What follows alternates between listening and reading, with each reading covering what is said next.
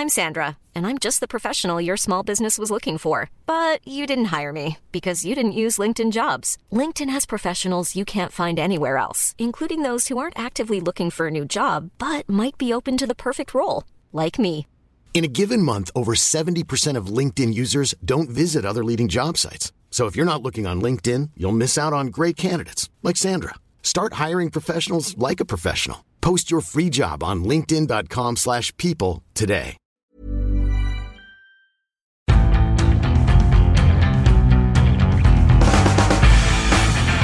Hello, hello, and welcome, or should I say, welcome back to the Indie Football Podcast, new season edition, episode two. The Premier League is back, and uh, of course, with the Premier League back, it means we've brought uh, an all star cast back into the studio, uh, a proper studio rather than what we've been recording in all summer, I should add. Uh, and so, alongside me, may I say, first of all, welcome to Miguel Delaney. Thank you. Good. It's an audio medium, you can't just nod at me, you have to say Hello- something as hello. well. I I mean, when you're welcoming I was wondering, should I say thank you or hello or Uh, both, both. It's always nice to be grateful. Uh, Jonathan Liew. Hi, how's it going? I, I I really like the fact that Miguel Miguel is so committed to football, loves football so much that he's he is literally holding a football. Um, which is now passing hand to hand. Again, great on a, an audio medium Yeah, yeah. Uh, to have that. Um, an EFL one as well because you're you're incredibly Very invested so, in the yeah, football yeah. league. Um, when did you last go to a EFL game ago? 2013. no, that's not before it true. was the EFL. Championship playoff final, surely last that, year. that, No, that, regular that doesn't really count though. regular no, Uh, it doesn't count. yeah, regular season game. I think 2013, 2014. I'd say. I don't know if that's. I don't know why you'd want to advertise that. Well, like I mean, why why would I be going? Hollows out your hollows out your Lit- lit- already literally, paper thin A- credentials. anyone can look at my Twitter uh, if they want to go through like four years of tweets, but I wouldn't advise it. Um, like, About or- or- 400,000 or, or tweets. match reports. Why why would I be sending? I go to like 80 games a season. Why would I go down to you know? The, No, no, Interesting no, stories. something a bit Miguel. different. Interesting stories. Well, that that do no traffic. Uh, as you've already heard, uh, Jack Pitt-Brooke is here, Jack, so he didn't get a proper welcome. Uh, had to get the dig in on Miguel first. Yeah. Um, and I guess we should start. Snide. We should start where where you two were yesterday, which was the Emirates Stadium for the beginning of the new era (TM), uh, but also the continuation of the pre-existing Guardiola era of dominance. Uh, Arsenal against Manchester City. Who would like to begin with this one? City are good. Yeah. Okay. So that's virtually all that needs saying on Yeah. City. Really, Yeah. there wasn't too much that was different from last year. They were dominant. They were good. Arsenal with a story that everyone was kind of interested in. What do they look like under Unai Emery? And, and in a word, Jack, what did they look like under Emery? Uh, it's actually quite difficult to do in one word. Uh, I would say I thought they looked fre- Similar. frenetic. I thought. Ah, there there was, they were very. there- There's still a lot of Wenger era flaws there. Or sorry, latter Wenger era flaws there. Particularly like, I mean, both of the goals are a joke to be honest. yeah, I think what, the word I'd probably choose is faltering. Like, I mean, I think they had. It's so hard. It's so hard to judge a te- and, and unfair to judge a team based on the first game their managers had. Like it, you know, these things. It's going to take a very long time for Emery to get his point across those players. That's true, but you do have to still make. Uh, you, you know, we can still break. You can still break it down. I, I, I had a swathe of angry people telling me that it was it was only one game. Uh, in response to all three pieces I wrote this weekend, and it's like I'm fully aware it's one game so far. It's Okay. literally the start of the, the Okay, season. that being said, I I mean I thought they were pretty bad. Like they defended badly. They were. It was really easy for City to get through. Like with a bit more precision in the final third, City would have scored three or four. Uh, Yeah. Arsenal didn't really create anything. Like Bellerin had that one chance. Bellerin and Lacazette had sort of half chances, but for the most part, they were they were kind of just hoofing it up Mhm, to yeah. to try and get Aubameyang in behind. So there wasn't much of a kind of clear pattern. And I think the team looked a bit unbalanced because they were playing this 4-2-3-1 where they had the front four of Ramsey, Ozil, Mkhitaryan and Aubameyang kind of playing through the middle. So they had no no width really. Uh, it didn't really look like the team was that well. They haven't got much width in the squad. No, they got pace. Well, that's, I mean, uh, as has been pointed out before, I think that this is shows an issue at Arsenal that their four best played, best paid players in the squad all play in two positions, and there might something might have. I mean, something gave there yesterday with the fact Lacazette didn't start. Mkhitaryan, it seems they don't fully know how to use him yet. But uh, to be- like, you can, I think you can give Emery himself a pass for a lot of that, but not all of it because what like he, what he was supposed to, what he's most famous for is defensive rigor and drilling and order, and we didn't really see any of that on Sunday. And I don't think that's completely down to just how good City were because even City weren't completely on it. But the, the first goal, Ba- Bellerin and, and um, just looking looking at Sterling. Then the, then the, second one, like the amount of space that Silva had just to lash it into the corner as he saw fit. and- and City could have scored more. It was one of those. Also, I, appreciate that Emery probably. I, I I wonder if there was a bit of a mixed messaging because how a team plays every week is obviously going to be very different to how you you want to set up against Mm. Manchester City. Yeah, that's true. And it and it should be how it should be different to how you set up against Manchester City because they are a unique team to play against. So I get the impression that Emery's wanted to play the ball out from the back and, and all that sort of thing. I think that was very much like a thing that he's probably been drilling into them all Mm. summer. But against Manchester City, the teams that often have the most success against Guardiola teams are teams that can get it forward quickly and kind of catch them out. Um, so I, I did feel there was a little bit of a kind of a mix between short-term objectives and long-term objectives that there was muddled thinking, and, and I guess muddled was a was a lot of the stuff we saw. We saw some new players. Uh, what do we think of the new additions to Arsenal? Uh, Sokratis Papastathopoulos. Um, so he he gave away a, a free kick on the edge of the box. Yellow card, yeah. Booked where he just looked a bit slow on the turn. Um, it's kind of quite hard to judge him in isolation. I think he'll probably be a good signing. He's like a sort of. I think all their defenders will basically look better Yeah. this year. Yeah, I with agree. the benefit of a proper manage, like a proper defensive coach. Um, so yeah, I think he'll be fine. And then Guendouzi, Guendu- so Matteo Guendouzi. like made a mistake early on, but I thought generally was impressive overall. Like he always wanted the ball. yeah, yeah, never It's hit, like the most never hit. important thing for a midfielder, I guess, making his Premier Well, League t- like, debut. to be fair to him as well, I mean, yeah, after he, like his first touch of the game was he miscontrolled it so badly, he went there for a throw in. But uh, like for that to be happening to him at 19, and yet within 20 minutes he's still kind of in the middle of that City midfield, taking his time, pick and then picking out. I think what was probably Arsenal's best pass of the game.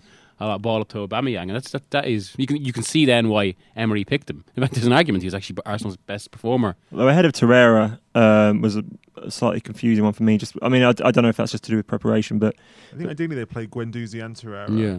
Because I think Guendouzi's more like Guendouzi's actually more of a he's not a Xhaka type player 'cause he looks quite good, but he's like a he's like a he's someone who passes the ball forward quickly. So I think ideally if you're going to play 4-2-3-1, you'd play Torreira as the kind of tackler and Guendouzi as the passer. Um, so that way you get a, a better balance and you don't have to play Granit Xhaka Does, does that mean you, you you're you're taking it? You're dropping Xhaka? with a heavy heart. Yes. I mean, well, the, uh, the other question is, someone put to me on Twitter yesterday during the game, uh, Andy Mullins, um, what does Jack actually do that's good, other than provoke ludicrously Hit- defensive hit- reactions he in Arsenal hit- fans? he can hit a that's ball not good, actually. he, He, can hit it, ball but yeah, hard. yeah. That, that- Mm. you know, and and when it comes to it at the World Cup, he uh, Yeah. a big celebration and a big moment. Just gesture to Johnny there, whether he thinks Johnny's not interested in Granit Well, I mean, Xhaka. the, the- the- the thing is, we're, we're we're sort of moving into an era where even the most defensive of defensive midfielders need to be so exceptional on the ball because the, the the level of pressing in that area of the pitch is just so high, and it, it, it's arguably what did for, for Wilshere in the end. It's arguably what, what was you know what, may eventually do for for Xhaka, and you know it, Arsenal have had so many really quite bad players in in that position. You know, Coquelin, the, the, the, the Xhaka isn't as bad as Coquelin. No, J- Xhaka Yeah. isn't as bad as Coquelin, and, and he's better on the ball. But you know, the the, the age of having a, a sort of limited a limited player in that position is, is, is kind of gone. Uh, What do we think about uh, the goalkeeping situation? Peter Cech with a couple of uh, ropey moments. One okay save from an Aguero effort, which I, I think I was thought that more was more, Aguero's yeah, yeah, yeah. fault. It- it feels and that, that weird pass, but they've got 22 million pounds worth of goalkeeper on the bench. It feels like that situation like at Spurs in 2012 where we all know what's going to happen, but the manager doesn't yet have the, the bottle basically to kind of just make that strong decision, even though he, he, he actually has a free pass to make it really. and one of them's going to play Europa League anyway, you guess, right? Yeah, yeah, yeah. I think Miguel's right. I think it will be a slow transition from Cech to Leno over the course of the season. Like we, we were discussing this at Yeah. half time yesterday, and about that kind of Friedel Lloris situation in 2012. But I remember in, going into the 2010-11 season, Mancini uh, for City decided that Joe Hart, after that good loan season at Birmingham, would be his goalkeeper. And on the first first day of the season, it was Hart instead of Shay Given, and they never looked back. Yeah, and of course think- Guardiola did the same to Hart. Yeah, I don't think I don't see what you actually gain by doing this gradually rather than Yeah. clinically. The same thing happened to Cech at, at Chelsea with- when Courtois. Of course, came yeah. back Mm. So uh, I think we will see some changes there, and I think yeah, you know, it's it's Emery's first game, so we're all looking for for things. What's going to be different? What's going to be the same? Uh, but really, Well, a team against Manchester City is is not the best way to judge them because No. we're going to have to see how they are. I mean, you've got Chelsea on Saturday at Stamford Bridge. So it's probably not really until the week after when they play West Ham, I think. But that, I think that Chelsea game could be. I, I mean, not. It's not going to be both teams at the highest because it's so early in their in their in the managers' spells. But that's actually going to make it, I think, quite an entertaining game and quite a. And I'm sorry, sorry to use this word, but interesting game because we it's two teams that don't really know themselves yet. Yeah, yeah. So I might, I'm, I'm Three away points are a bonus almost. Yeah, for- yeah. for- I'm away this weekend, and I'm, I'm actually sorry to be missing it. I mean, me too. Uh, just on, on that on that point, you know, sort of first weekend of the season, if you do a little Twitter search Hmm. for the, the quote string, only one game, but um, you, you'll, you'll see some some incredibly outlandish opinions. Right. Like, You should oh, save them all now for the end of the well, season. exactly. Uh, Only one game, but I, I fear for us. Honestly, I fear for us. Or, or only one game. I don't think Cardiff will get ten points this season. Um, it's it's almost like a, a free pass. Like, Yeah. I'm not racist, but Well, also think about the the first game of the season. It kind of provokes similar reactions. You know, basically when a team gets into a spell mid-season and they like lose three games in a row, and you kind of you kind of almost thinking to yourself, "That's them done. They're never winning a game again." How many times did we say that on the podcast? last year? I think Huddersfield are down now. Huddersfield, Huddersfield are I gone. think you, you can you can't even envisage the idea of them like, getting a point. And there's like 16 games left. Yeah, and I, that, that's them gone. yeah, yeah. 370 games left in the Premier League season. yeah. It's, a- it's a scary thought. Uh, and, and we're going to be at pretty much all of them. Uh, the second game we should probably talk about is the team that are top of the Premier League, um, the champions elect, if you will, Liverpool, who beat West Ham four 0 uh, They were they were very good. West Ham were not, but again, you know, it's difficult to, to know in a vacuum how bad West Ham were. How I, I good thought Liverpool that was were. very predictable. What was going to happen? Yeah, no, I don't, I have to I say, don't think anyone was surprised. Um, we got our first look at Naby Keita, who Liverpool have obviously been waiting a year for. Uh, I don't know how much you saw of it. You, this was before the Arsenal game, right? So you must have been at the Emirates I, watching was, it. I got to the Emirates and kind of how it was on in the background basically, and oh look, there's a goal. Okay. was like- Um, I, I was watching it moderately. Oh, I watched match of the day too, though. and and I think it kind of confirmed what we thought about Liverpool that they should be the second best team. But do we think they're going to be closer to third or closer to first? Closer to first. I think I think it might actually be quite a tight title race. Um, yeah, Especially because he seems to have something on City. You know, they've beaten Yeah, City yeah, a yeah. couple of times. That's significant. Did- there is a belief about Liverpool as well. I mean, and that I think that is important going into these sort of seasons. they're- I mean, I'm not. I'm not saying that, that City don't have you know the same hunger that they did last season because you know patently with, with with Pep in charge that's not going to be true. But Liverpool are re- have really been gunning for this season for, for quite a while. Last season was not a free pass, but it, it felt like you Mm. know a building block on the on the way to this season. Yeah. especially in the way they bought Van Dijk in January, they bought Keita you know a year in advance and. Not to sound like you know somebody on the Anfield Wrap or something, but this, this, this is our time. This is their year. I think that they've also they've bought players who who fit in as kind of final piece in the jigsaw sorts. You know what I mm. mean? Like you, if you go out and I guess the last few pla big players they've signed essentially are, are big money, definitely starting every week sort of players, and and they've got a little bit of depth in Shaqiri, which I think is good Actually, value. But I haven't quite see. I was thinking about this. You, you, you don't see it that that overt really these days. I mean, it seems like big clubs they'll buy one one or one or two massive signings, but then kind of you know filling gaps here and there, like filling gaps in the squad rather than the first eleven. Whereas this felt like the kind of most forensic summer a Premier League team has had basically since Chelsea 2014, when Mourinho just went out and signed Fabregas, Costa, and brought Courtois back, and that was kind of like. For some reason, I thought you meant Chelsea 04 when they signed Damien Duff, Glenn Johnson, and all those lads. was- that 03. Yeah, 03. The um, it's always a sign, isn't it, of like a team, a team which is super serious that they Yeah.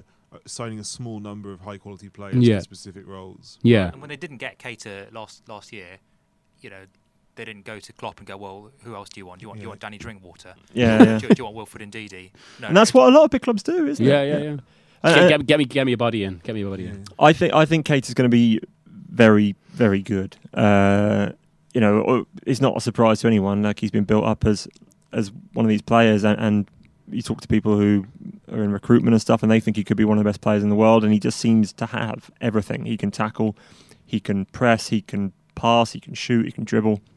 His shot, his uh, kind of outside of the boot, uh, perfectly weighted pass in the build up to the first goal was excellent. Sadio Mane was great. Firmino, Salah scored again. Like it, it was just Liverpool from last season. It was just a continuation, which, But better. considering how they played in the second half of last year, is exactly what they'd want, I, I guess. So, anything else you want to say on, on Liverpool?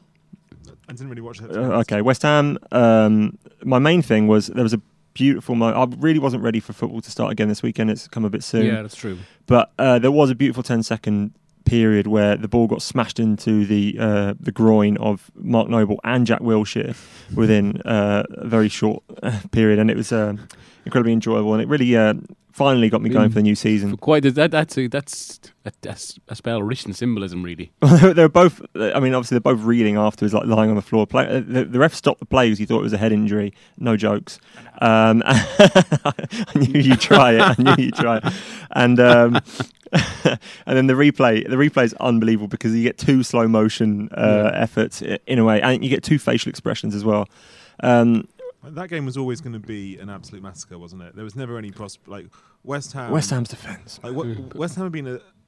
West Ham don't have many good defensive players, and they've got a manager who is like wants his teams to play open, expansive, Yeah. proactive football, and is not really a guy to kind of like march the players around the training ground to perfect Yeah. their positioning against. Um, you know, not even playing I against mean, opposition. N- not So- not that Moisey is a better manager than Pellegrini, but he probably, he probably would have been a better game. Yeah, yeah, yeah. Yeah, um, Masuaku certainly could have benefited from some of Moyes' uh, experience. Uh, which one do you want to do next? Uh, Manchester United two, Leicester one was the season Well, opener. Uh, more, more so, j- j- more generally, I was thinking this. It was a opening weekend that was extremely predictable. All the results, you, bar bar maybe Fulham and Palace, only, only for the fact that there was so much hype about Fulham, and, be, and because they were at home. But at, at the end of the day, they're still a promoted club. Palace an established. club. Watford, Watford beating Brighton two 0 No. I mean, uh, I, I don't know. I, I just, I, I'm quite. Tumbleweed. I, I think, I, I think Brighton have bought incredibly well this summer. I think Brighton have Look, got a lot of good players. and the, the best of luck to them. yeah, but no, okay. Uh, I, I think you're probably right. And, uh, you know, we we said, who do you say in your predictions were the most boring team in the league? Bournemouth. They actually wouldn't have gone. And again, Bournemouth good, beat, good beat, luck beat. Cardiff 2 0. Uh, Southampton nil, Burnley nil was the game I'm glad I avoided. Um, but we That- should, I mean, that, that, is, that was probably the most predictable. A, a, a team that can score, and with the greatest respect to him, assigned Danny Ings against Burnley away from home. Should Yeah. have, should have put a lot of money Ings on nil. all right. Hmm? Ings No, right. Ings is good, but I'm, he's still kind of. He's he's kind of one of those forwards. You still feel, yeah, he'll give, he'll give you a lot. He'll will work hard for you at this point in his career. Rather, Nine goals from 36 games. yeah, yeah. and he also like missed two whole years for the yeah, exactly, yeah. Like, I don't that how, how much better do we think he is than Shane Long?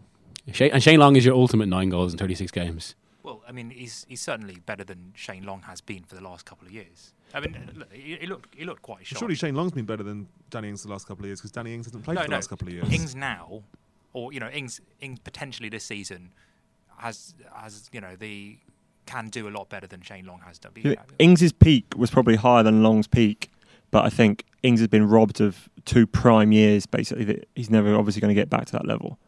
I, I, I would maybe marginally rather have Shane Long because he just he looks like Roadrunner. Do you not reckon Ings can only get better? Manchester United two, Leicester one. Um, so That- after that- this that- game, that's like a legitimate after sentence to say in this game, um, Shush, shush, shush. Paul Pogba, uh, Paul Pogba scored and, and Man United won against Leicester. Even though Leicester were probably, you say, is it fair to say they were a better side or not? I, um, we we had uh, staff drinks that night, so Oh, that didn't. Uh, Oh, yeah. I, I, wa- I watched the the entire game. Uh, I watched the entire game back, waiting for someone to come back from the airport.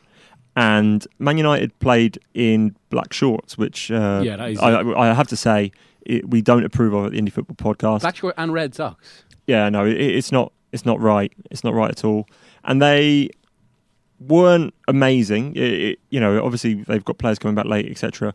But this Mourinho Pogba thing kind of continued out, of it, and then Pogba told the Sunday papers. So you kind of have to go out your way to, to talk to the Sunday papers after a Friday night. But uh, Pogba managed to find the, the chaps up there and uh, said that he couldn't possibly say how he felt about things because he'd get fined. So what do you make of the row that's not? I don't know if it's brewing or if it's if it's simmering, uh, but it's certainly ongoing at Manchester United. The first thing that strikes me, surely he's earned enough money to take the fine. You know, be show show with a bottle, Paul lad. So you're saying he should have come out and just said it? well, I mean, th- this is almost worse. Like it's, it's just the oh, the, the continuation of this sort of cold war. Uh, It's but yeah, he's he's clear. He's eff- implicitly admitting that there is an issue there. And we- don't think, obviously, for a second that United will would sanction his departure uh, this summer, but it does have everything set up for a sort of classic Barcelona campaign, a year Yeah. long That's that's thing where we, he ends up that last week. Yeah. where he ends up wearing a you know or liking a Barcelona tweet or something like that. yeah. You know, the, the, the sustained campaign. Obviously, Mino Raiola loves getting involved in these things. Um, if you are Ed Woodward, Jack, now put yourself in those shoes for a second. Okay. Um, what do you do next? Um, like start ringing around to figure out who your next manager's going to be. Like you can't start Mourinho now because it would just be like a catastrophe.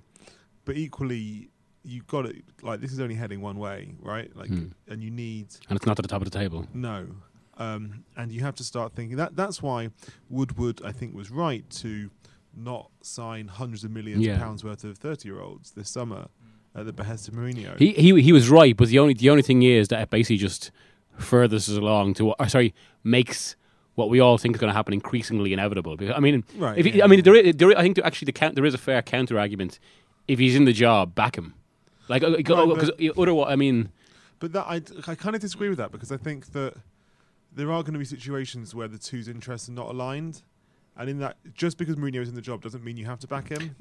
but uh, I mean, ultimately, then it, but it just opens the situation. And what is the point? Like we know Right, what we know how Mourinho works. But Mourinho's always going to hmm. find Mourinho's always going to find a reason to like act like he does. Yeah. And I don't think that Woodward should be thinking, "Oh fuck, if I if I do this, he's going to be upset. If I do that, he's going to be upset." I think no, but no, but not, not even not even about making him upset, but more so basically, if this is the manager in the job right now, and if you know you're not going to sack him right now, uh, because and with with the corollary of that being that you have to have enough faith in what he's doing. Let him do the job as he sees it. Now, again, there are wider arguments over whether Mourinho, Mourinho will be completely happy with any sort of signing. I mean, there are, also I remember hearing stories in summer about how Mourinho would basically he would mention uh, for all his talk of giving five names to the board, he would mention three centre halves and then but never really specify which one, and then kind of find find issue with like anyone they went for. Sounds like my ex-girlfriend. I, I, um, you know, the, the analogy here isn't perfect, but if there's any lesson that, that we can take from history, it's that you can't appease authoritarians.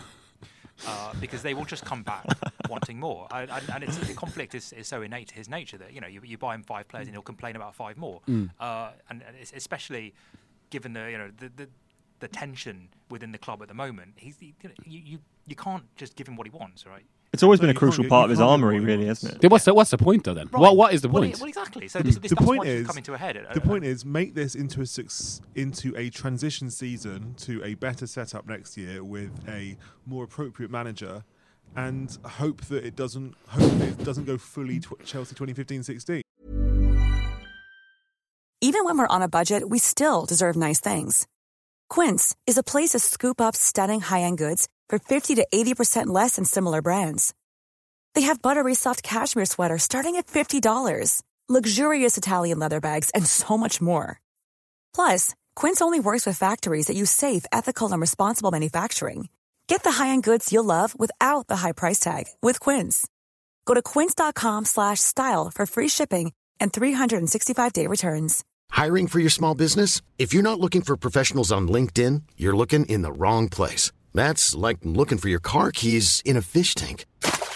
LinkedIn helps you hire professionals you can't find anywhere else, even those who aren't actively searching for a new job but might be open to the perfect role. In a given month, over 70% of LinkedIn users don't even visit other leading job sites. So start looking in the right place. With LinkedIn, you can hire professionals like a professional. Post your free job on linkedin.com/people slash people today. Pogba is ten times more important to United as It's a true, club yeah, and, yeah. And, and a brand, In every way. you know, and as a team, yeah, than than Mourinho is. And, and do you not think, you know, they have Man United have bought expensive old blokes on short term sort of things. Van Persie springs to mind before But, but for, to but- give you a chance of winning a trophy that year. Yeah. Now, if if well, United, one, well, I mean, one or two is okay, and Ferguson always kind of struck a balance there. no, no doubt, no doubt, and, and I don't think obviously you can compare the situation they're in now to the situation when they bought Van Persie, but I. I I think the most obvious thing is that they're trying to hire a director of football now, a sporting director. to basically put another layer of management Yeah. in between Woodward and the coach, depending on who the coach is, and, and ideally they'd be there longer term, steering the football direction of Manchester United, rather than having someone who doesn't necessarily have a football background to do that. That to me seems like a good idea. Mm-hmm. Um, capital G, capital I. Going forward, though, um, what do, what do we think on on Mourinho? Like he started the season in such sour form, as you say, Johnny. His like combat is actually a key weapon of his, and it's having less and, and less of an impact as we go on. Do we think that he can just turn this around with a few wins, and, and he might try and be the happy Jose act, which we've seen before, or do we think that this is this this definitely is we're on the downward slope now, and at the bottom of the hill it ends up with Jose leaving and in a couple of years being Portugal manager. Well, the, the bottom line is I don't think United are capable of winning the title this season, and the line below the bottom line is that Mourinho probably knows that. And as we know, when when Mourinho gets to a certain stage at Yeah. a club, he starts thinking about how is this going to be perceived. Yeah, that's uh, yeah, he yeah. starts Mm. thinking about his exit strategy, and he thinks about Which, how which, a, a lot of this summer was about as well. Well, exactly. You know, th- there, there may have been a point earlier in the summer, or even earlier, maybe sort of some point during last season when when um, you know City were just running away with it, where he thinks, "I'm not actually, I'm not going to get out of here with a Premier League title. How can I spin this? How can I sell this to my next employer, to my legacy?" Uh, you know, as as some some sort of great victory. Well, you know, I was I was hamstrung by you know not getting the players I wanted, and so you come out with that outrageous demand in the summer that that are essentially going to facilitate that. And you know, certain bald journalists in the media are going are, are going to ring your bell for you. Do you think he's got a free pass now because they haven't got the signings he wanted? Basically, No. if things go well until Christmas, then it looks like it's all his work, and if things go badly, then he can point to the the, the non-arrivals and say, "Look, told you so. We needed these." I, I still think he should be doing better at what he's got. We kind of discussed this last week how that squad is set up. Even the defence, uh, while it, do, it did need more recruitment, I actually think it's it's better than Mourinho's mood. Have you let on? Uh, in saying all that, I actually don't think they'll quite dip into disaster or 2015-16 this season. I, I, I think they'll very tediously grind their way to third or fourth.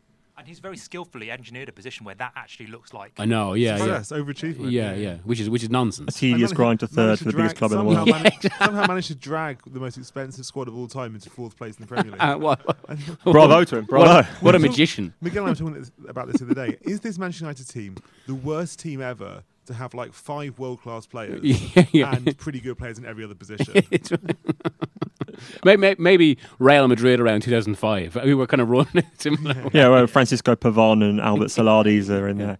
But no, you're probably right. Uh, any final thoughts on Manchester United before we, we move on from the the dreary tedium of a third place team?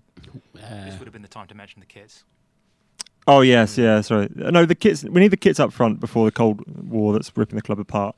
Um, Wolves two, Everton two. Uh, Wolves got a late That- equaliser that- here. That was top class Barclays. It was just great, very enjoyable game. like really, like pissing down rain, end to end. Like Two- four goals. Also, Wolves, you know, Wolves are really up for it, like bang up for it, and, and their fans have certainly had a bit of a swagger in the off season because they- they're convinced that they're about to do some great things um, before the experiment implodes. But they uh, basically got a late equaliser, which prevented a clean sweep of the newly promoted sides. After a, a kind of pre-season where everyone was very optimistic about all of the newly promoted clubs, um, they did get it. I mean, it was a dodgy red card, really, that gave them. No, that's a red card. You thought it was red, That's a did red you? card. Yeah, it's a it's a it's a clear goal scoring opportunity, and it's a bad tackle, and he's the last man. Uh, I mean, I have to be honest. I only saw it uh, when they were analysing it at half time, and I didn't realise it was the last man. But it, uh, they Was were it- talking about excessive was force. it given for BT was talking about excessive so? force. Yeah. Sorry, Dogso denial of the goal denial of yeah, exactly. Is that, is that what it was given for? Yeah, it's a it's a heavy touch. It's not. I mean, it's not a red card tackle. You know, his his studs are sort of. You know, he's he's reaching for it basically, and um, is it Jota? Yeah. It was Jota. Um, if he if he gets the ball, he's through. He's through on goal, and he's that happens about 25 yards out. If he gets the ball, you know, he's, he's 15 yards out, and, and he's got a shot on goal. So yes. B- BT were flashing up the rules for excessive force. Didn't they uh, correct? Wasn't that corrected at half time? I think or something. I- I'm not sure. I've got to be honest. I, I was I was watching that post Fulham Palace um, on the, just on the TVs, and it was a, a very, as you say, very entertaining game, pelting with rain, end to end. Richarlison Yeah, lovely- doing lovely doing centre. stuff. You big, know, big fan of Ruben, Ruben or the aesthetics of Ruben Neves' deliveries, especially that cross. I love like a the wonderful kind shape. Of like Yeah. height and dip. Yeah, yeah, The yeah. way the way he gets that kind of up and down. could dip. Pickford have done Yeah. better for the free kick goal? Mm, The keeper shouldn't be beaten on that side. What does David Priest think? Uh, I don't. Uh, check that on in the iPaper t- Yeah. today. Um, I think fun season. he's got a uh, he's Genuine, got a like, column on that. I think. Um, I, I mean, it looked to me like if you're leaving that side of the goal, if, sorry, if you leave that side of the goal and you, you're on the left to start off with, you have to cover the left hand side. That, that's kind of how it works. But anyway, uh, Fulham, Fulham. Fulham nil Palace two. Fulham were good. Fulham were really good. I thought they, considering they had six new signings, they looked just like the Fulham of last season, which is an achievement in itself and testament to Jokanovic's work. They just, um, they, like we said, they might be short on goals. They didn't create many chances, and Palace are just a good counter-attacking team. That's exactly how they're built. They weren't. They're not built. They couldn't dominate a game if they tried. I don't think Palace. Has it made you more optimistic about Palace staying up? Well, it's it's three points on the way to. Well, you probably need thirty six or thirty seven, so it's certainly a better start than last year. Wan Bissaka was really good. I mean that that's um, that's one to watch. Him against Sessegnon was a good battle because it's two young English players that you think could be something, Yeah. and uh, Sessegnon was so quiet. Uh, the guy, t- I mean Seri, Seri looks interesting. He didn't. He doesn't have like the attacking drive that you might want, but maybe it's going to come. But uh, his range of passing and stuff was was pretty impressive. Le Marchand was good in, in central defence as well. Of the of the eight players that played the most passes over the weekend, four of them were from Fulham. Is that right? Who were they? Seri, Kenny, McDonald, uh, Le, Le, Le Creuset. Who's the Le Marchand. Yeah, Le Marchand. The Yeah, Crusade. Le Creuset. It's a French name. Uh, the, the other midfielder was it McCarthy? Mc- McDonald, McDonald, yeah, yeah. No, Le Marchand, Le Marchand looked good. Um, that him and Chambers didn't communicate that well, but obviously they're all new signings and stuff. Their new keeper will not be long for this league. Um, Sergio Rico, I think, will replace Fabri, who made like three terrible mistakes, um, and and was kind of at fault for Palace's second goal, scored by Wilfried Zaha. Uh, Southampton nil, Burnley nil. We've discussed. Watford two, Bur- uh, Brighton nil. Huddersfield nil, Chelsea three. Maurizio Sarri getting off to a good start. But I mean, did we really see? It feels like a bit of a, almost a bit of a freebie for Sarri that because Huddersfield are still a championship team, Yeah. and I, like I, I, I wish I could offer anything useful on this. I've only seen the highlights, actually, and that's what- what- a really good The penalty big is thing all I to come can out of this say. game for me, from certainly from a sort of in, like tactical aspect, is Maurizio Sarri eating cigarettes. yeah, yeah. Uh, to get to get around like the obvious smoking ban. Oh yeah, yeah. Oh, do you, which I imagine would be disgusting. rotten. What? So hang on, how does that get around the? So he ate it. He literally ate Well, it was kind of like he, chewed it it. looked like he had a cigarette like kind of lodged in his mouth, like facing the wrong way. Yeah, yeah, the butt sticking out of. Where, his where, where does he get one of those snooze things? I don't know. I don't know. Hmm. Um, but it so that picture was quite widely publicised. Well- he didn't want to speak about it. I think afterwards. I read Mm. that Chelsea are trying to get a smoking room installed at Stamford Bridge for him, Really? which which. Uh, Presumably that would have to Contravenes all some kind of, rules, I guess. Legal loophole. Con- Yeah. Con- Con- Conte wouldn't have been up for that at all. like Mm. this is you know oh no this isn't like the store cupboard this is um, Maurizio's house. Um, I don't know I don't know how they do it, but Wha- Well, wha- you- wha- one thing I was thinking out of the game: Go on. um, how often, or how for how much longer can Jorginho get away with that penalty? That feels like it has a finite. I mean, because You don't use it every time. This you can't use it every time. Yeah. All it takes is one goalkeeper. I mean, although- or has he prepared for goalkeeper standing up, so he just smashes it? It's just, that- I mean, it's just the the sign of a very confident player who, who's technically very gifted. I think. I mean, it's, it's game theory, isn't it? Yeah, That yeah, that's what- If yeah. you a goalkeeper will not just stand up. Uh, because it's so much worse than if you if you dive the wrong if you dive the wrong way that's fine. Look- If yeah. you stand there and look, the penalty gets buried into the, the far corner or not even the corner, you look like an idiot. But I, I, I, I think keepers have to start forgetting it. I think it make it's with the way penalties are going, it makes sense for Yeah, keepers the to keeper's stand. Job, the keeper's job is not to like avoid looking humiliated. Hmm. The keeper's job is to like maximize his chance Yeah. of saving it, and that means taking the risk on being made look like a lemon Mm. by sometimes standing there on the off chance you'll catch them off guard. Yeah, well, this is this is like uh, you know to move into Ed's wheelhouse. This is about going. This is like going for it on fourth down, which Yeah. the stats say you should do within like three or four, maybe even maybe it's seven yard. If you if you're like fourth and seven, the stats say go for it. But And, and in a perfect world, that would happen. But because perception, the public perception, is not perfect, and general managers and you know managers and, and fans are not, you know, they react to things in a, in a, in a slightly imperfect way. It's not. It's easier said than done. you know Right. I mean? yeah. and people lose jobs, and you know it comes down to that sort of thing. If if uh, there's a keeper, for example, Peter Cech, who's scared about losing his place to the 22 million pound guy on the bench, he's never staying down the middle. Hmm. A confident guy who's just had the understudy sold, and they've just uh, promoted a kid from the academy, might be able to do it. You know, everything comes within its own context. But I do agree that how many? I, I think we see very few penalties go in the corners these days. So the the, the thought of like the, you're going to have to dive at lovely, to you're fair. going to have to dive at full stretch to one side is kind of not really a thing. It's like the argument with um, what's the best way of defending a corner, zonal or man marking, and when people rely, when, when people justify man marking on the basis that it allows you yeah. to apportion blame correctly, they're making a category error. Like yeah, yeah, yeah, yeah. That isn't what you should be looking for in how you choose the system, right? It should be the the one which works best. I've never seen a zone score a goal. Yeah, yeah. It's like I've never seen a stat score a goal. My classic Paul Lambertism. I think I think keepers get coached as well to not to dive too far in a way. In, so if it goes if it goes straight down the middle, they've still got a chance. The- yeah, shoot the, with with their the, the- yeah, Yeah, and dive like, forwards as well. like in the Yeah. World Cup against Spain. Yeah. Um, well, after all the game theory chat, uh, we've probably exhausted uh, today's thing. I don't think I've got anything else. Uh, do you have any more things you'd like to talk about? we should go back to Man City. I think we skirted over the issue It's a new of Man team. City. It's a like new team. because with the, the the thing is, yeah, they're still good, but they also didn't have their two best players, David Yeah. Silva and Kevin De Bruyne, are playing, or certainly the two most important players to how good they were last season. Um, Stones and Laporte is yeah, so Stones and Laporte Well, is actually, different. one one thing I was very impressed with yesterday. Uh, now this might be down to Arsenal not being slick enough to pull it off yet, but still, Arsenal, as you said earlier, they kept going for that one attack, knocking it along, trying, and it's previously been a bit of a Guardiola glass jaw, the high line, leaves it Yeah, susceptible to kind of quick balls over. Yet, particularly Stones and Laporte, but also Walker, were very, very attuned to that.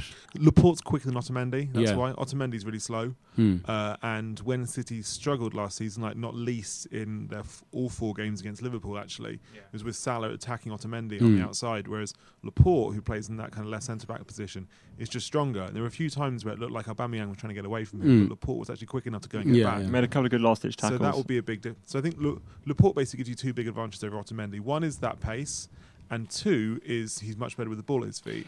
Like him, him and Stones set quite a Yeah. lot of attacks off yesterday with their passing, and I think that given that City are concerned that they're going to have to pick out, they're going to have to find their way around teams who are like defending deep, five four one, with like the one opposition striker Yeah. like Fernandinho, which is what Guardiola talked about on the Premier League launch day.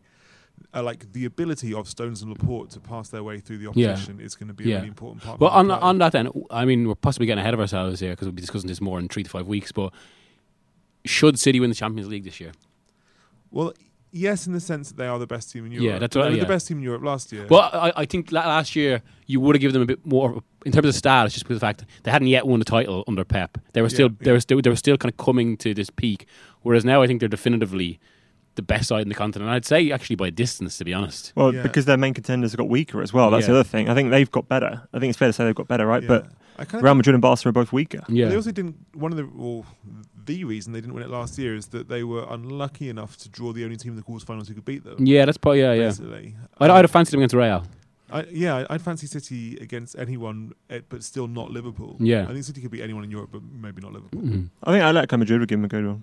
That that would be an interesting. Game. Yeah, I'd give City like maybe 15, 20% chance of, of winning the Champions League, which actually would make them strong favourites. Yeah, yeah. but that's as big as you can get. I mean, it, it's just a it's a very very difficult competition to win. Well, yeah. at the end uh, of the day. and I suppose this is the thing, mate. Oh, we can talk all we like about all these, you know, the the multiple games going to a league season, but then the Champions League will come down to, well, especially thi- especially last season, uh, one of these intense, ridiculous nights where there's sudden death, basically. Yeah, and, and, and all you mm. need is something like Laporte does his hamstring against Southampton two weeks before, Yeah. and you got Otamendi playing again, or, Yeah, or yeah. Fernandinho's injured and they, they decide they have to play Stones in defensive midfield or whatever. You know, there's so many things that can go but, wrong. but, I mean, that's one of the things. I'm, I mean, and I would like to get into this with Guardiola yesterday, but it's kind of it's a bit strange in a post game press conference. It's one more for a pre game press conference. But the whole Laporte Stones thing and how attuned they were to that being caught in the break, I wonder, I do wonder how linked that is to also Guardiola mentioning after the Liverpool game we now have to go away and think about why we've had these why we, and we, why we've had so many games where suddenly we suffer a three goal blitz or whatever it is because it that um so I think I think that's almost the most interesting question. Yeah, that is interesting. I think it's I think it's a combination of like. It, I think there's. A, I think the reason that City conceded like three goals in ten minutes against Liverpool United last season is kind of as much psychological as it is Yeah. technical. I think it's a team as bad, as good as it is. It's a bad team when it gets punched. Mm. Do we think Kyle Walker will be an option at centre back ever for Pep Guardiola? Well, there have been times when he's played a more tucked in. He's played basic like the role he played for England. He has played that once or twice for City. Like I remember when City famously beat Chelsea one 0 at Stamford Bridge in like September of last season, and Walker played in that exact role. when like, they they were playing in purple. on the right, yeah, Yeah. on the right of a back three. De Bruyne. So I think he could do he could do that, and maybe this year he like last year he couldn't really do it that much because they didn't have Mendy. Whereas this year the presence of Mendy means that the team isn't so dependent on having Hmm. width down the right, and therefore Guardiola might want to use Walker in that more England role because it he can get forward a little bit and he can cover against the counter attack. Hmm. He's so quick. I thought Yeah. he was really good yesterday. He was so fast. It- It's just that, that one kind of depth weakness that w- we talked about. You know, the fact that uh, Douglas Luiz didn't get his work permit, so they're a tiny bit short in the backup to Fernandinho. Obviously, Yeah. didn't get Jorginho, who was the guy they wanted. Um, and I- then I, I think that's Jorginho. We'd be talking about. Yeah, I mean, just a disgusting like, team, yeah, yeah. That would have been. but yeah. then behind Laporte and Stones, who who are the next two centre backs? So you've got Kompany and Otamendi. But, uh, but you- both fit at the yeah, moment. they- It's a very also- different team with those Yeah, two. but, in. but still, they're useful both backups and alternatives. Like one of the most experienced defenders. no, no, no, for sure. Like, I, I think they're really I good. think the Fernandinho thing is like a big issue. Like that will that will probably come and bite City at some point. Yeah, Delph is it is Delph next in line or Yeah, it could be or Delph. Stones. Uh, Stones maybe. Gun- Gundogan? Gundogan I mean, can't really He defend. can't do that, can he? He's good at like Pep was talking about this the other day on Sky's really good like um, Premier League season preview program, talking about how um, like what he really likes about Gundogan is his nose for the goal, like breaking in the Mm. final third and like f- making a run and getting on the end of things. But he can't like he's not physically good enough to tackle. I don't think. Whereas Fer- Fernandinho's what I mean, Fernandinho's really good at everything basically, which is what makes him such Th- a this- a this is a bit of a- a bit of a wild tangent, but just when you mentioned about Pep and Gundogan there, I wonder how often that's happened where the manager's been in a different league, spotted an opposition player, and for his next job has gone, I'm having that from uh, given how opposed they were. Yeah, yeah, completely. Because he Mm. was, I remember he was brilliant in that. No, sorry, I got my seasons wrong there. I was going to say 2013 Champions League final. Oh where yeah, he yeah, was yeah. really good. Yeah, but that obviously he got it. He scored the penalty time. as well, didn't he? Yeah. You know, bringing Fabregas in at um, at Chelsea. Maybe. Yeah. Yeah. I mean, it's not, not really the same, but Mm. Uh, Unai Emery try, uh, signing Matteo Guendouzi. Yep. Yep. Uh, yeah, yeah, no, he saw him and he was like, "I need that Lorient kid," Mm. um, which you can read more about on Wednesday. Uh, yeah, so for all you listeners who are still listening to the podcast, um, we I'm doing a, a profile of Matteo Guendouzi uh, after his Premier League debut the other day. Uh, and and it's um as they say, it's a doozy. Well, hey, that was actually probably the joke of the podcast. Maybe better than Miguel's. Things will only get better. I, Uh, I, I yeah. was making a legitimate. Qu- I, I, Well, if I'm going to be, let me say, so, I was a bit, after being mean, let me say something nice about Miguel, um, because he's like holding this football, uh, and he's been, you've probably heard it on the microphone. He's been like throwing it from hand to hand over the course of the podcast, and that's actually really good because usually on the podcast he's he's on his phone because he's got something Yeah, else yeah. to distract him with. no, that it, isn't his phone. it is good. It means that he's actually more tuned into the conversation. I think. It's good for his motor skills to practice that as well. You know, yeah. So yeah, you know when, when the brain's developing, it's real, Well, really. real departure from in the old days when you know in, of podcasting when you would you would deny them the football so, so, so, they, so they'd want it during the, the podcast doesn't work If. I, if, I, yeah, if, if anyone wants to go on Jack Jack Pitt-Brooke's Instagram, they can see me doing a quality Ardiles flick on, on with this And very with. Actually, and, and with locked. promotion, No, okay, my Instagram It's on then. Miguel's, Miguel's unlocked Instagram. with promotion of Miguel's Instagram, we can end this week's episode. Um, I uh, questioned That it is- beautifully in my that's thought. At, at Miguel Delaney, the same as your Twitter Yeah, handle. yeah, right? yeah. There is only one. uh, Johnny, do you have anything to add? Uh, Is your Instagram locked? my Instagram is locked. Yeah, I mean it, it's it's strictly friends and, and actually not even family, just friends. Cricket. um, okay, thank you for everyone for coming in today. Thank you, Jack, um, Thank for your work. I will see you next Monday at the latest for Crystal Palace Liverpool. Um, Johnny, you're at the cricket this week. hmm Um, any of our listeners who do love cricket, just want a little Easter egg. What, what are your thoughts on the England India series at the moment? Uh, very very disappointing. Uh, you know, it's we we were promised, and it, and it all shaped up to be a classic series. And I thought India would really, really come to the party, and instead, England, a shower of shite, have found a team that's even more of a shower of shite than they are. Are you allowed to say that? Uh, and Miguel, um, what was your view on England and India so far? and thank you for joining us. And that has been the Indie Football Podcast. I've been Ed Malyon. Uh, remember to rate, review, and subscribe. And we will see you next week.